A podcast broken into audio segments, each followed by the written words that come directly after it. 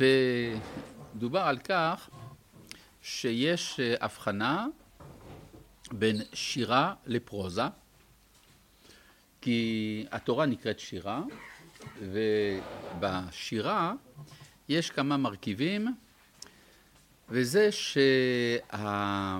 שהכותב את השירה לפעמים מעקם קצת את המילים כדי להתאים אותם למבנה השירי, וגם שהשירה מלאה ברמזים, וזה עיקר כוונתה של השירה, כמו שאומרים, למה התכוון המשורר. כך גם התורה, לפעמים יש לה צורות לשון שהן חורגות מן הדקדוק הפשוט, וגם היא מלאה ברמזים. אז אה, על זה, וזה הבסיס בעצם לכל פירוש שנכתב על ידי חכמי ישראל על התורה, וכאן הוא נכנס קצת יותר לעומק, הרי הנשיא מוולוז'ין חי במאה ה-19. נשאלת השאלה, מה, מה לך שתכתוב עוד פעם פירוש על התורה, וכי לא די בכל הפירושים שנכתבו עד עכשיו? הפירושים הקלאסיים, רש"י, רשב"ם, אבן עזרא, רמב"ן, בעל הטורים ואור החיים וכולי, כל מה שאנחנו מוצאים במקראות גדולות. הנה קם חכם בדור מאוחר והוא כותב פירוש חדש. וכאן צריך לגיטימציה לדבר הזה, וזה מה שהוא מסביר כאן. והנה כתוב בישעיהו דף למד... אה, בישעיהו פרק ל"ד, כן, זה, אני קורא כאן בפסקה ד' של ההקדמה, ונמקו כל צבא השמיים ונגולו כספר השמיים וכל צבאם ייבול. טוב, מדובר בנבואה של פורענות, שבה הנביא רואה את השמיים בצורה שונה ממה שהם נראו עד עכשיו. נמקו כל צבע השמיים. וכאן הוא מוסיף עוד משהו, ונגולו כספר השמיים. מה זה נגולו כספר? לגול, זה יכול להיות שתי משמעויות. איך אתה מבין? לגלול באיזה מובן? לסגור, כן, זהו. יכול להיות, הרי לגול זה גם, לגולל הכוונה גם לפתוח. אבל הנציב כאן מבין, ואנחנו נראה את זה בהמשך, ונגולו השמיים כמו ספר שגוללים אותו, שסוגרים אותו. כשהספר סגור אי אפשר לדעת מה כתוב בו. כשהוא פתוח אפשר לדעת מה כתוב בו. אז הוא אומר כך, ביאור הדברים, דמדי כתב, דמכתב אלוהים הוא הספר. הרי זה כמו בריאת אלוהים טבע השמיים והארץ. כי הרי מי שנתן לנו את הספר זה אלוהים. מי שברא את העולם, גם כן אלוהים. אז יש כנראה איזשהו דמיון בין האופן שבו אנחנו חוקרים את העולם של שמיים וארץ, את עולם הטבע שהקדוש ברוך הוא ברא, לבין האופן שבו אנחנו חוקרים את התורה שהוא נתן. איזשהו דמיון בין החקירה המדעית לבין החקירה הפרשנית. אה, צריך לזכור שכשהנציב כותב את זה, יש התפתחות מדעית מאוד משמעותית בעולם, שלא הייתה כמוה במשך מאות שנים לפני כן. דיש טבע פשוטים וידועים לכל אדם, ויש הרבה סתרי הטבע, אשר מתגלה בכל דור על ידי חכמי הטבע, כוח המשפיעים מכל יסוד ויסוד ומכל בריאה וצמח האדמה. כלומר, כל אדם יודע שתפוח נופל מן העץ. זה לא צריך להיות איש מדע גדול. אבל להבין איך התפוח נופל מן העץ, מה החוק, מהי הנוסחה המתמטית שמסבירה את נפילת התפוח מהעץ, בשביל זה צריך מחקר. ואם מעמיקים עוד יותר, אז מבינים גם יותר ממה מורכב התפוח, ועוד כל מיני דברים כאלה, המחקר הולך ומתפתח. אה, וקודם שנתגלה אותה הידיעה, אם נראה לפרקים דבר יוצא משיטת הטבע הגלויה לכל, כי סבורים שהוא מקרה יוצא מן הטבע. כלומר, אם לפני 200 שנה היו אומרים למישהו, כאשר אתה תחבר חתיכת נחושת לחתיכת נחושת אחרת, ובחוט נחושת שעובר דרך כדור זכוכית, על ידי זה ייווצר אור, הוא יגיד, אתה משוגע. זה לא יכול להיות. יותר מזה, אם הוא יראה את התופעה, אז הוא יאמר, זה נס. כן? אחרי שנעשה המחקר, אתה מבין מה זה חשמל, איך זה עובד, ואז זה כבר לא נס בעיניך, בגלל שחקרת את סתרי הטבע. אז אומר, כי סבורים שהוא מקרה יוצא מן הטבע, ולא חקרו על עסק, עומק הדבר כדי לעמוד ולדון מזה למקום אחר. מה שאין כן, אחרי שעמדו על החקירה, ונודעו שאינו אלא סתרי הטבע והוא פשט הבריאה, שוב למדו מזה עוד עניין רב לתועלת העולם ומלואו. כלומר, אחרי שאתה כן מגלה את חוקי החשמל, אז אתה תשתמש בהמצאה שגילית בשביל עוד דברים שלפני כן לא חשבת עליהם בכלל. ואז השימוש בחשמל ישמש אותך לעוד דברים. וכך הוא, עכשיו זה במדע, כן, רואים שהנציב מודע להתפתחות המדעית של ימיו, וכך הוא ספר מכתב אלוהים. קודם שבאים לידי חקירת טבע לשון התורה וכללותיה, אם נראה מקרא משונה בלשונו. זה פסוק קצת מוזר. למשל, תבוא לראש יוסף. מה זה תבוא תגיד תבוא, אבל מה זה תבוא יש פה משהו לא מובן, כן? אז אומר מקרא, מקרא משונה בלשונו, כי סבורים שהוא מקרה. ודבר ריק, חס ושלום. ואם כן, אי אפשר ללמוד מזה למקום אחר. כלומר, אתה לא תוכל גם להסיק מן הפסוק המשונה הזה, אתה לא תוכל להסיק מסקנות לדברים אחרים. בדיוק כמו שאם אתה לא למדת מה זה חשמל, אתה לא תוכל אחר כך להמציא עוד דברים. אבל אחרי שנעמוד על החקירה ויהיה נודע שכך הוא טבע והוא פשט הספר, שוב נלמד מזה עניין רב לכמה מקראות וידיעות בהלכות או בהגדה. והנה, משמעות השמיים. עכשיו פה, פה אנחנו חוזרים למילה נמקו כל צבא השמיים. מה זה השמיים? פעם הכוונה על רקיע, אשר קרא אלוהים שמיים, ופעם משמעו משפיעים. כלומר, הכוחות שמשפיעים בעולם. כמו שכתוב ברש פרשת בראשית, כמו שכתוב בראש פרשת בכמה מקומות, וצבא השמיים שהוא הרקיע, הפירוש המזלות מכל בריאה, כן, מה זה צבע השמיים? הכוחות שמחיים כל דבר. כן בדיעתה ברבה, בראשית, פרק י', אין לך כל עשב ועשב שאין לו מזל ברקיע ואומר לו גדל. וצבא השמיים שהם המשפיעים, הפירוש תכלית כל דבר למה שנוצר. כלשון המקרא, הלא צבא לאנוש עלי ארץ. פסוק באיוב. צבא לאנוש, כלומר יש לו מטרה. ועיין מה שכתבתי בספר שמות י"ב, נ"א, בפירוש על צבאותם. מעתה כך פירוש הכתוב, כי בעת שיהיה קצף לשם על כל הגויים, וחמה על כל צבעם, ולא יהיו בשלווה ומנוחה, שיהיו חוקרים בחוכמת הטבע. כלומר, כשיש אסונות, אין זמן לעשות מחקרים. כן? צריך לסגור את המעבדה. כי אין זמן, עכשיו צריך להציל מהשרפה או מהשיטפון. אז זה כשיש חמה וקצף, אז הגויים, בשבילם השמיים סגורים. הם לא חוקרים את הטבע. על כן נמקו כל צבא השמיים, היינו מזלות שברקיע, יימקו מצר ויגון, שאין הברואים מגיעים לתכלית יצירתם. כלומר, חוקי הטבע מתחילים להתאבל. אף אחד לא חוקר אותנו. חוק הגרביטציה יושב שבעה, כן? אין מי שמגלה אותי. ונגולו כספר השמיים, כמו ספר שאין מדקדקים בו יפה, והרי הוא כספר מגולל, שהרי אי אפשר לדקדק יפה בעל פה, אלא בפנים הספר, שרואים ומביטים השינויים והקוצים שבכל טבע. זה מה שנקרא אותיות מחכימות. משום אחי, כשאין מדקדקים, הנה הוא ספר חתום ומגולל. וכך יהיו השמיים, שהם המשפיעים, שלא יהיה אדם יודע עד כמה כוח השפעה של כל דבר, וכל צבעם ייבול. היינו, מה זה צבעם ייבול? היינו, תכליתם ייבול. יגיע, יגיע לריק, כמו עלה מגפן ונובלת מתאנה.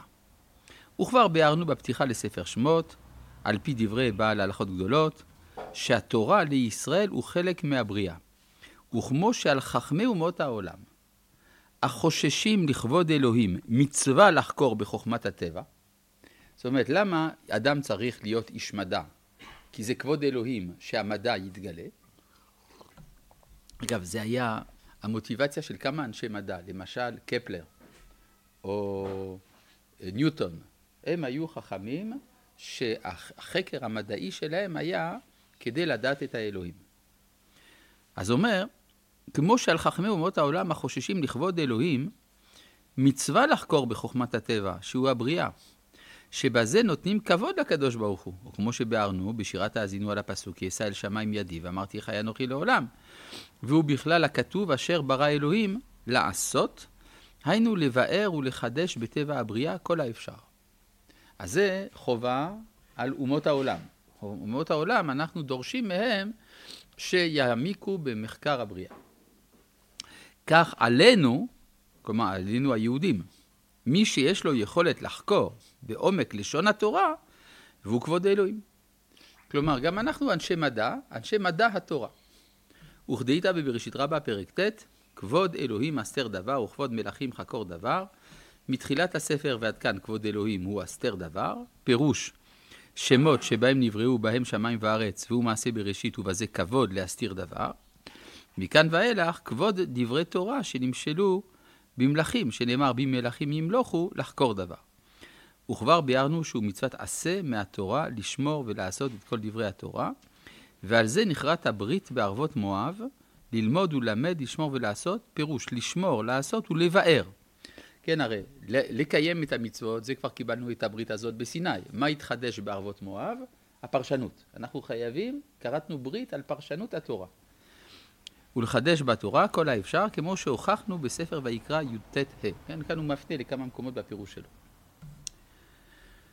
ונח, ונקל להבין. עכשיו פה, עד עכשיו זה למה צריך לחדש. עכשיו הוא יסביר את השיטה שלו, איך הוא חידש.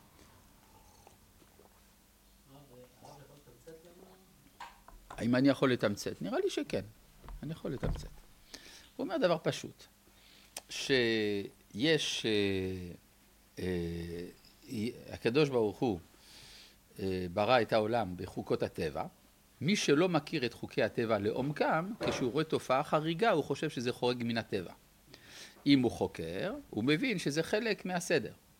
אחרי שהוא מבין שזה חלק מהסדר, החידוש שנתחדש לו, מאפשר לו לחדש חידושים נוספים. אותו דבר גם בתורה.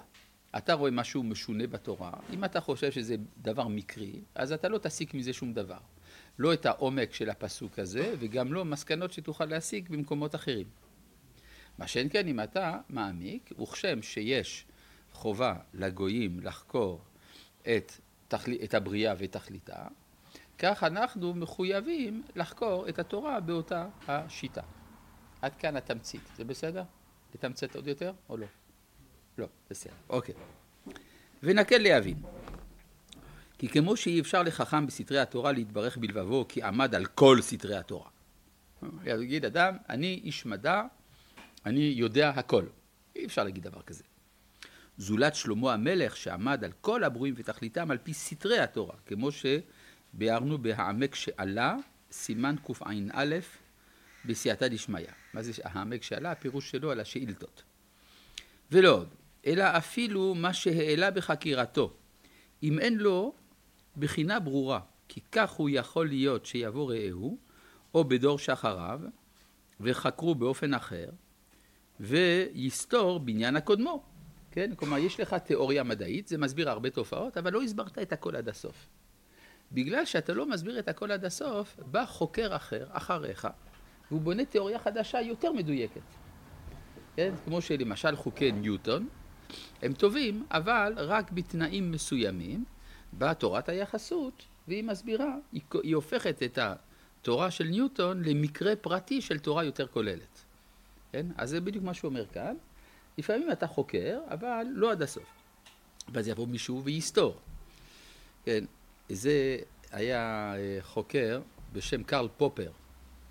הוא הסביר שההתפתחות המדעית זה שמתקדמים מטעות לטעות. כלומר, אתה אומר משהו שהוא בחלקו נכון, אבל בחלקו טעות, ואז זה נותן את הפתח להתפתחות הנוספת. כן? כך אי אפשר, מה? בוא נראה, אני יודע מה הוא אומר עדיין. אם אני אקרא, אני אדע מה הוא אומר. בסדר? כך אי אפשר להתברך לחוקר בטבע התורה ולעמוד על כל השינויים והנדרש שום לב ולומר כי הוא עמד על כולם. וגם מה שביאר אין הוכחה שכיוון לאמיתה של תורה. ומכל מקום, עלינו לעשות מה שבידינו. ואני, בעוני, מעולם לא הגעתי לחיפוש מטמוני התורה, היינו סגולת התורה ברמזיה. כן, הרי הוא הסביר לפני כן, מה שלמדנו בפעם הקודמת, שיש בתורה סגולת התורה וטבע התורה. סגולת התורה זה הסתרים שלה, אז הוא אומר, זה אני לא מבין. אבל טבע התורה אני כן יכול להבין. וגם לא מצאתי דעת אלוהים שכתבנו לאל עוד ג'. בכל זאת, הודות לשם שהגיעני לבקשת טבע התורה, שהוא הבנת המקרא ודקדוקיה. ובינותי בכמה מקראות להוציא מהם יראת השם ומוסרים טובים.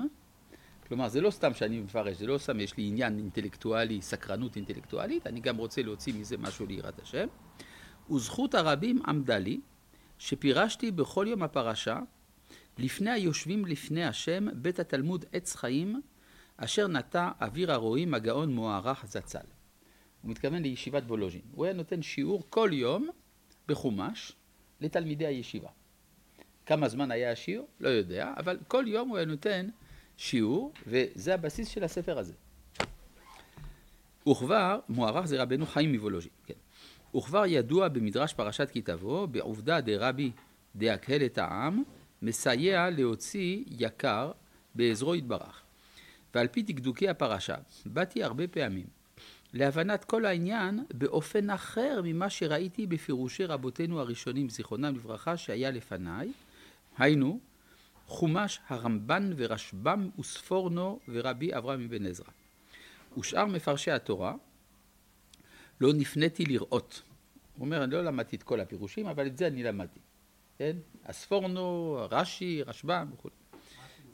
לא, הוא לא הזכיר. טוב, כי זה פשיטה. כן.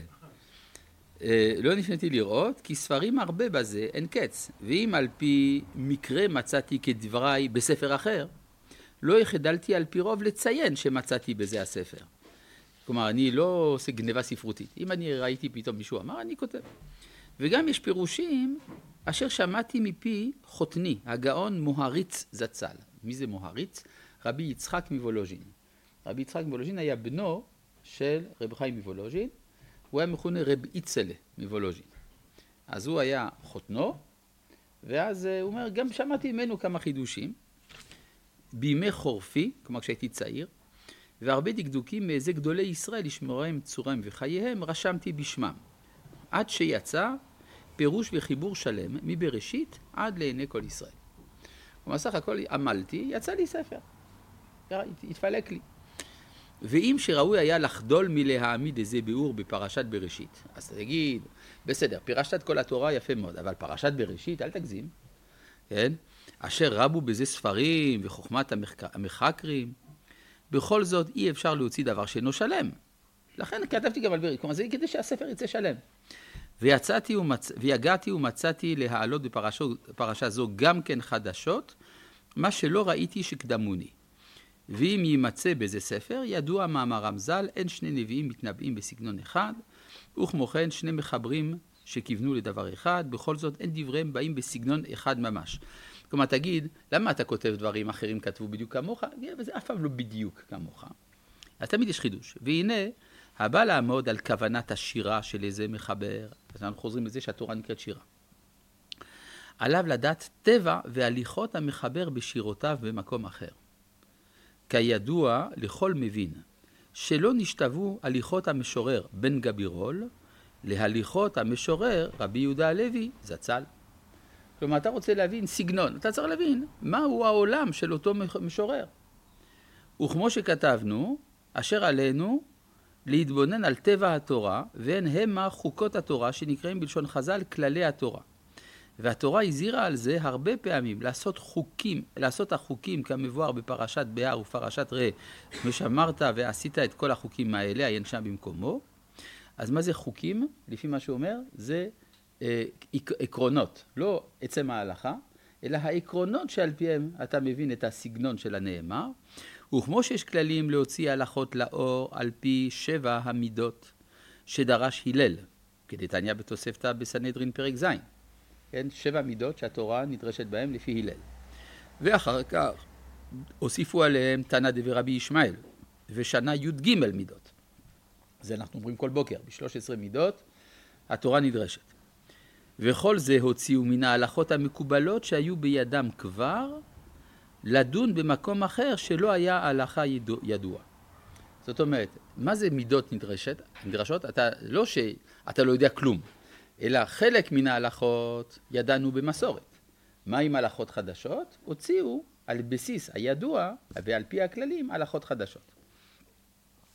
כך יש להוציא כללים בפירוש המקרא. כמו 32 כללים של רבי אליעזר בנו של רבי יוסי הגלילי בהגדה, שהוציא מדיוק המקרא, המקראות, שמצא מקרא שאי אפשר לפרש באופן אחר אלא על פי זה הכלל. ומזה אנו למדים במקום אחר לעמוד על פירוש המקרא שאינו מדויק כל כך, אם לא בפירוש דוחק. אבל אחר שעמדנו על אותו הכלל, נוח לפרש על פי זה הכלל גם אותו המקרא. כך יש להוסיף ולבאר בכל דור, אף על גב שלא נתפרש מקודם, וכל זה בכלל מצוות עשה לשמור ולעשות. זה נקרא המצווה, והנני לבאר איזה כללים שראיתי לרשום פה בהקדמה, אכן המדקדק בבירואנו ימצא עוד יותר. אז כאן מתחיל הנציב להסביר כמה כללים שהתחדשו לו, שעל פיהם הוא מפרש את פסוקי התורה. רבי חנניה בן הקשיא אומר, רצה הקדוש ברוך הוא לזכות את ישראל, לפיכך הרבה להם תורה ומצוות, שנאמר, אדוני חפש למען